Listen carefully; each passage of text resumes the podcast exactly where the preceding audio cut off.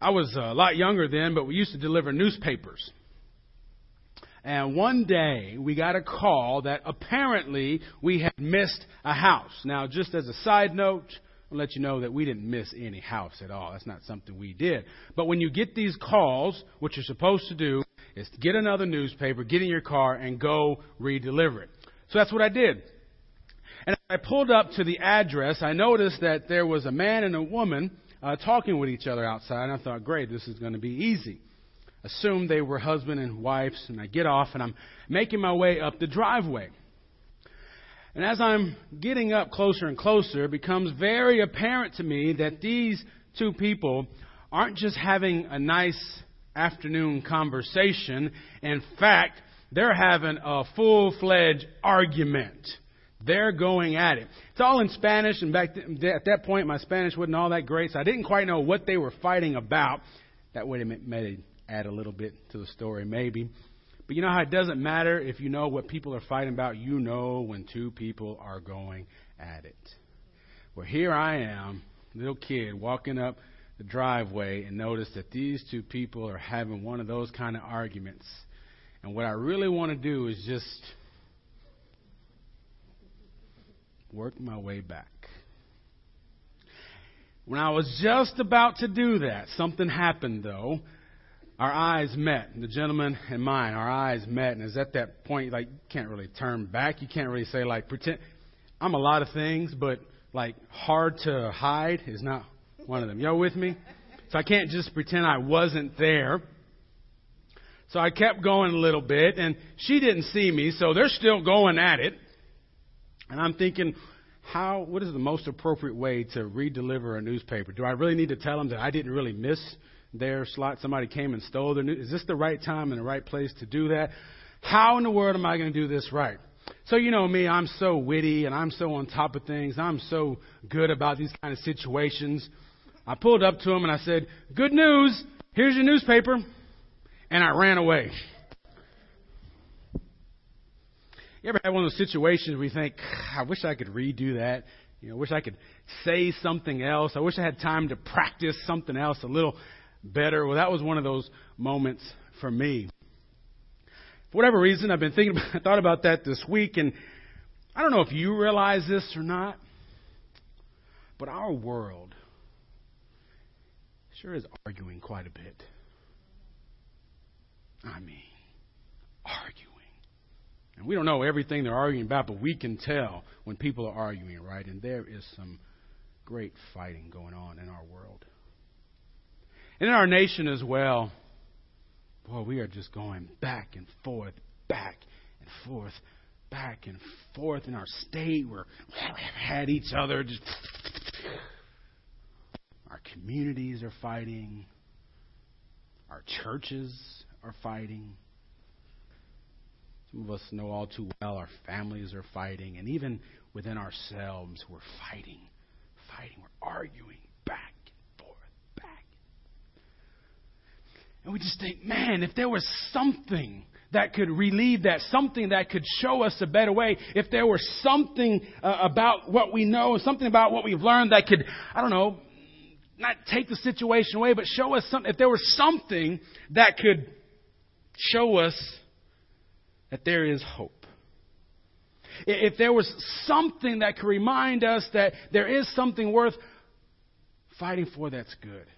If, the, if there was some message that could help that couple, you know what, fight through another week together with the hope that something good will come. If there's, if there's some kind of word that we could have that could help a community come together and do the good they want to do, if there was something that we've heard, something that's been passed on to us that could help that young person know just how loved they are. There was something, some kind of message that could show us a better way.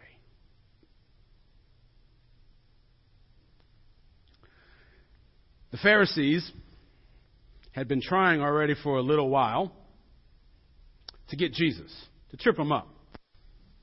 At one point, they sent some of their own disciples to go and ask him a question, to go try to maybe build a case against him so they can do the things that they want to do and take care of him the way they want to. Of course, those disciples of theirs went and they asked Jesus a question or two, and well, they didn't do so well in that setting because Jesus kind of set them in their place and showed them uh, how faulty their thinking was. Pharisees heard about another religious group, the Sadducees, who tried to do the same thing. These religious leaders approached Jesus and had their own questions for him. The thing about the Sadducees you got to remember is that these are the folks who didn't believe in a physical, literal resurrection. And I don't know if you understand this, but that becomes a big part of Jesus' ministry. Jesus likes the whole resurrection stuff. And so he has a dialogue with them, kind of puts them in their place. And now the Pharisees, they hear about that and they think to themselves, you know what? You want something done, you got to do it yourself.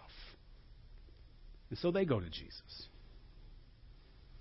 They get together as a group. And Matthew tells us that one of them stands up and speaks, presumably for the entire group. Now, Matthew tells us something about this individual.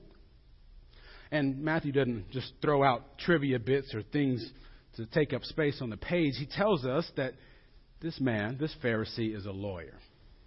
Now, I think that's important for us to realize because if there's any group of people that are going to have a great understanding of the Word of God, be able to uh, interpret and tell you what Scripture means, it's going to be the Pharisees. And if there's anybody within the Pharisees that's going to be able to argue the validity of their arguments and so on and so forth, it's going to be a lawyer among them. So here a lawyer stands up and he asks Jesus a question. Now, I don't know how you live your life, but I try my very best to give people the benefit of the doubt. I think that's something we should all do. Give each other the benefit of the doubt. So if I'm listening to this lawyer I'm thinking maybe he was going somewhere with his questioning. Maybe he was trying to move to a particular point. Maybe he had two, three, four, maybe even five questions in a row that he was going to ask. Maybe.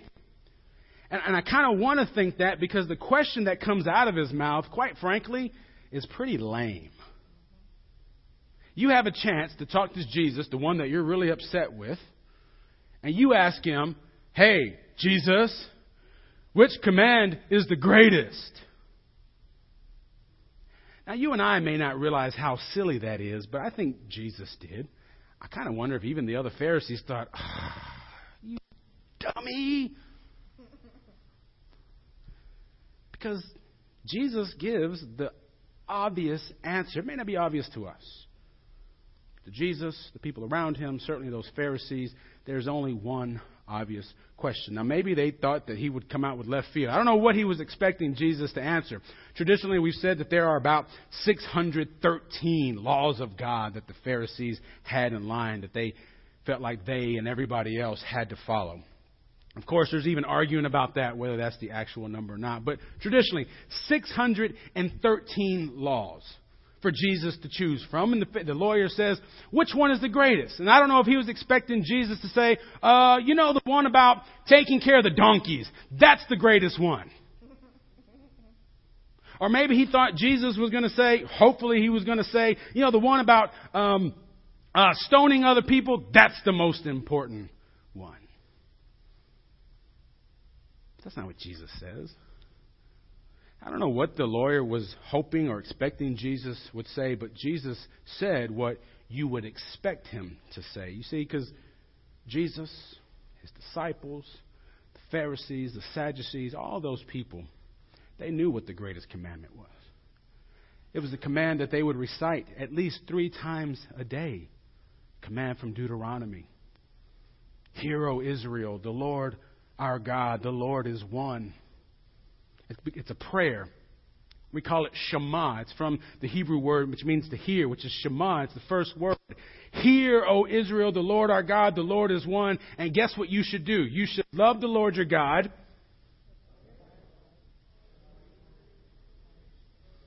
It's almost like Jesus is saying, duh. Everybody knows the most important law is. We recite it every day. We teach it to our children. It's kind of like how we teach our children the Lord's Prayer. When we get together, some of us can just rattle off Psalm 23. We learn these things. We recite them when we can. It's the way it was for Jesus and those other people. That was the easiest question to ask. love the Lord your God with all your heart, mind, And I think we've talked before about the difference between this idea of love that Jesus talks about, biblical love, the difference between that and the difference between an idea of love that many of us are familiar with. For Jesus, for Scripture, this idea of love is, is about a commitment. It's about a willingness to serve. It's about a willingness to do something with love. Now, you, you put that against some of our ideas. You think about, uh, you know, our Hallmark sense of love, or Valentine's sense of love, or our love song sense of love. And for so many of us, love is about a feeling, right? We've heard this before. I'm not giving you anything new. And we all know the dangers of feelings. What is so dangerous about feelings? They change, don't they?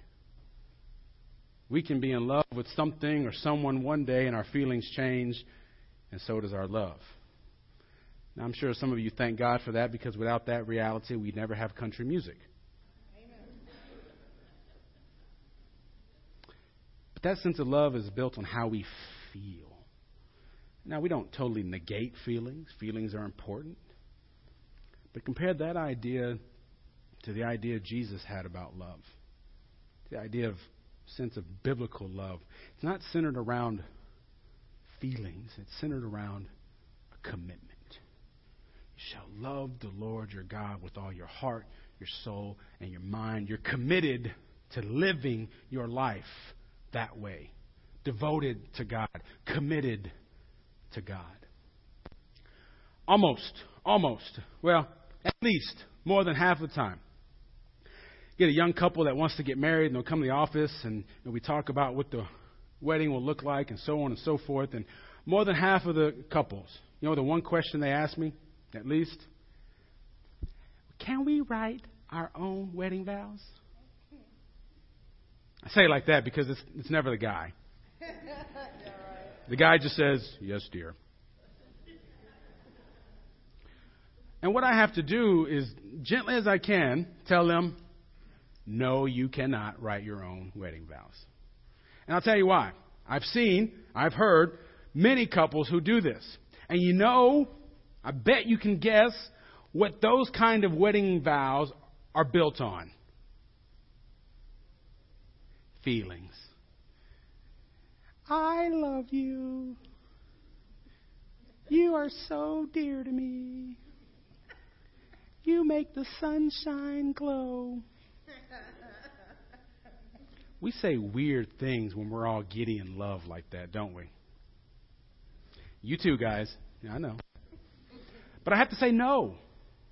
Now, you can say those things if you want at the reception. You can say those kind of things to each other. That's fine, but you've brought me in because I need to remind you of some other vows. See, and the vows that I've been given to give to you have nothing to do with feelings. They have to do with, take a guess, commitment. Something about for richer or for poorer. Something about sickness and health. And, and what's all involved in that? Commitment.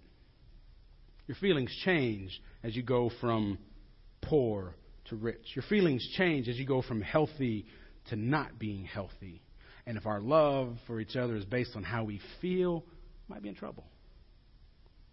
What Jesus is reminding us is that our love for God is not based on feelings, it's based on a commitment to God. It's a commitment to live out this life. But Jesus didn't stop there, did he? That's an easy answer. That's all you got? Big boy, they paid you all the money for that question? I got another one for you. Yeah, the greatest one, you know that one.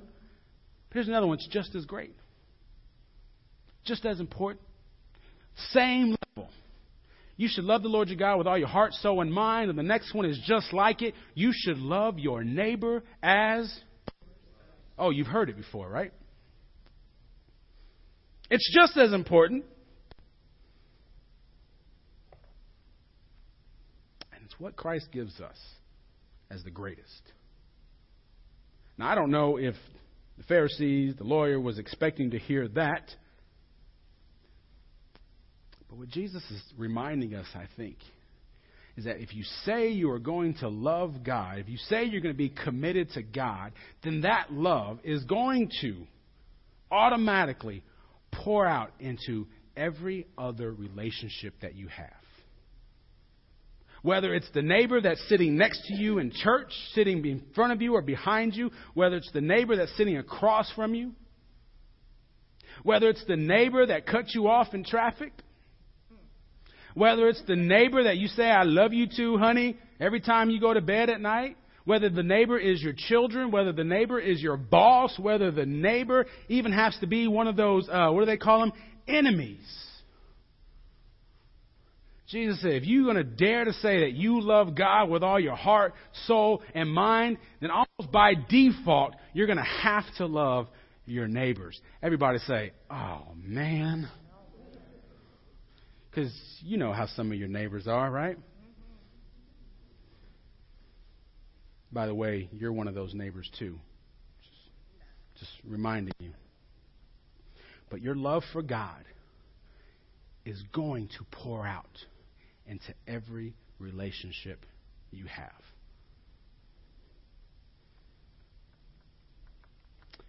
Then Jesus didn't even stop there. He says something else that's kind of crazy.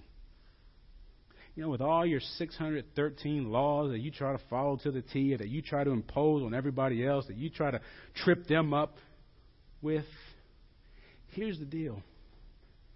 If you don't understand those two things,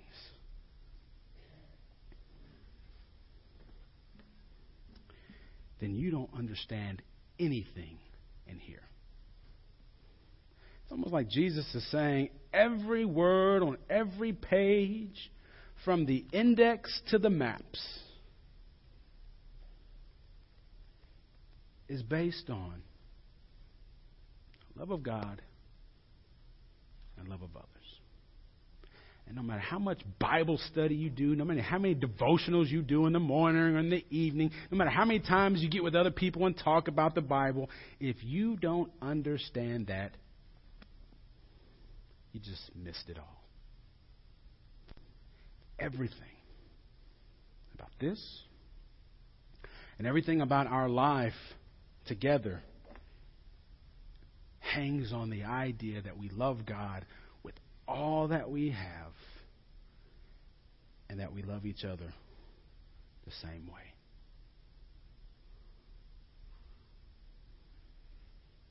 Some of you may think, well, I've heard preachers say that before. Why do I got to say it again? Take a guess. Because Jesus says that's the greatest thing you need to know, and that everything else you can know means nothing if you don't get that. I don't know about you, but sometimes I tend to forget things. Love of God and love of each other. See, friends, I don't know if you realize this or not. Some of you shook your head. Some of you could probably picture things that you knew of, but our world is hurting. Our world is at odds with each other. We're arguing from all levels. If we're going to try to make any sense of any of this, we have, we have to ask the question God, what do we do? Is there anything that can make this better? Is there anything that can make this worthwhile? Is there anything that can be done on our part? And I think part of what we hear and see today is Jesus telling us what that one thing is. Can you take a guess? Is it um, go learn more Bible stuff? Is it um, sign up for trunk or treat? Is it um, get all dressed and pretty for church? You know what it really is? You can say it. We're in good company.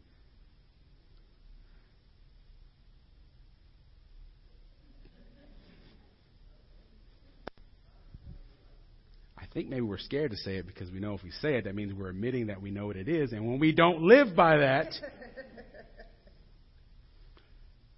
if Jesus says that all of Scripture is based on that idea, then I think we can also make the conclusion that everything we do as a church hangs on that idea as well. And if we don't get it, we might just be spinning our wheels.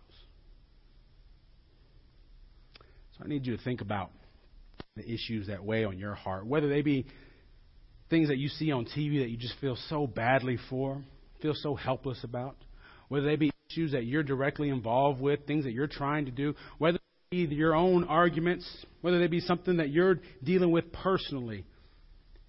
How can the love of God bring change?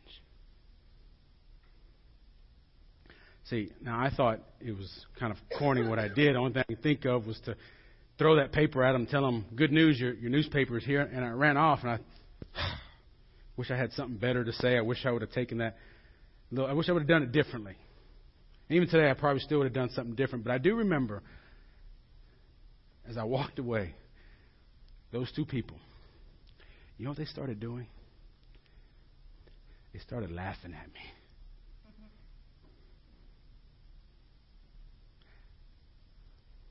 Started laughing at me. Where it's just a moment or two before, it sounded like they were ready to strangle each other. And now they're laughing together. Seems like if you and I can remember that we are called to give the good news that love, God's love, is what we are to live by, we might be able to change some things as well. Amen? Yeah, amen.